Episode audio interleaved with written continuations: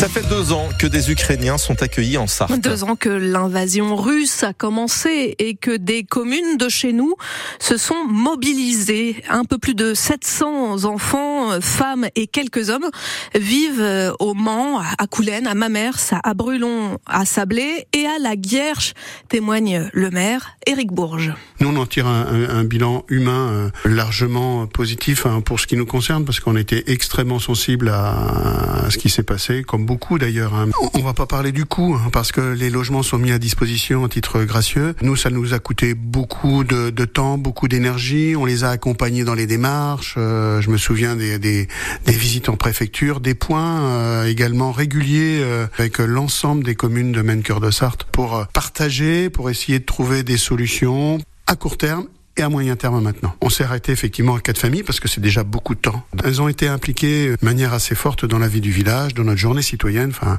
vraiment, elles ont été vraiment extrêmement bien accueillies ici. Et dans quelques instants, c'est Lisa, accueillie à la Guerche, justement, il y a deux ans, qui va venir euh, témoigner de sa vie en Sarthe, mais aussi euh, de ses espoirs et de ses peines, alors que l'armée ukrainienne semble épuisée, que les armes et les hommes manquent, que les bombardements continuent sur son pays. Deux ans, donc, après le début de la guerre. Jusqu'à 5000 Sartois ont été privés euh, d'électricité hier par la tempête Louis, principalement autour de la Flèche et de la Ferté-Bernard. D'ailleurs, les équipes d'Enedis sont toujours à l'œuvre ce matin pour rétablir le courant.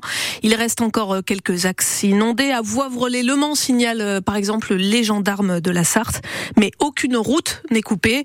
Les pompiers sont sortis une cinquantaine de fois pour des chutes d'arbres, des fils électriques tombés à terre. À Sablé, notez que les parcs et jardins restent fermés jusqu'à mardi par précaution. Ce matin, seule la Vendée et les Deux-Sèvres restent en vigilance orange.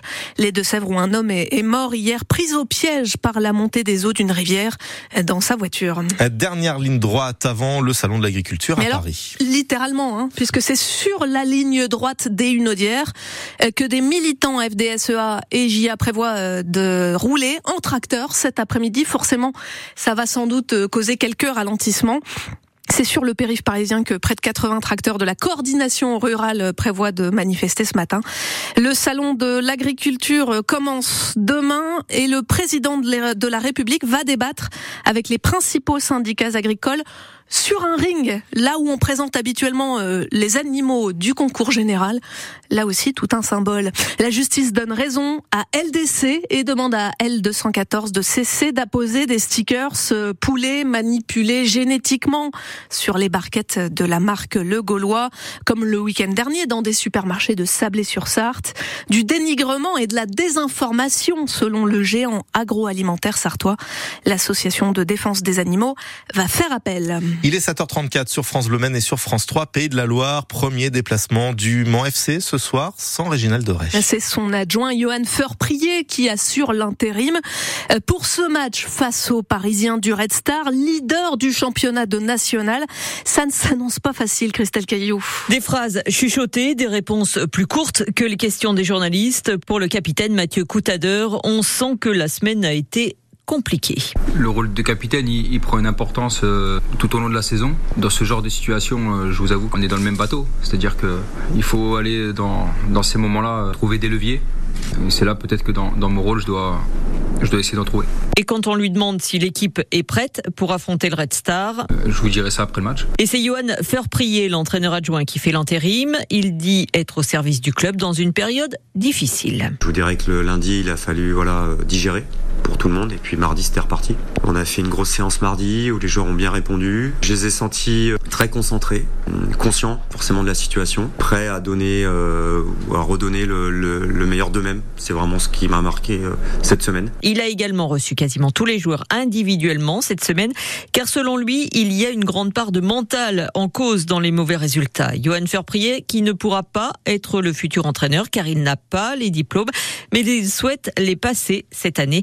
Le club a maintenant un mois pour choisir son nouveau coach. Et pourquoi pas Richard Désiré, l'ancien entraîneur des 100 et n'a pas caché hein, son envie de revenir en Sarthe hier soir sur France Bleu.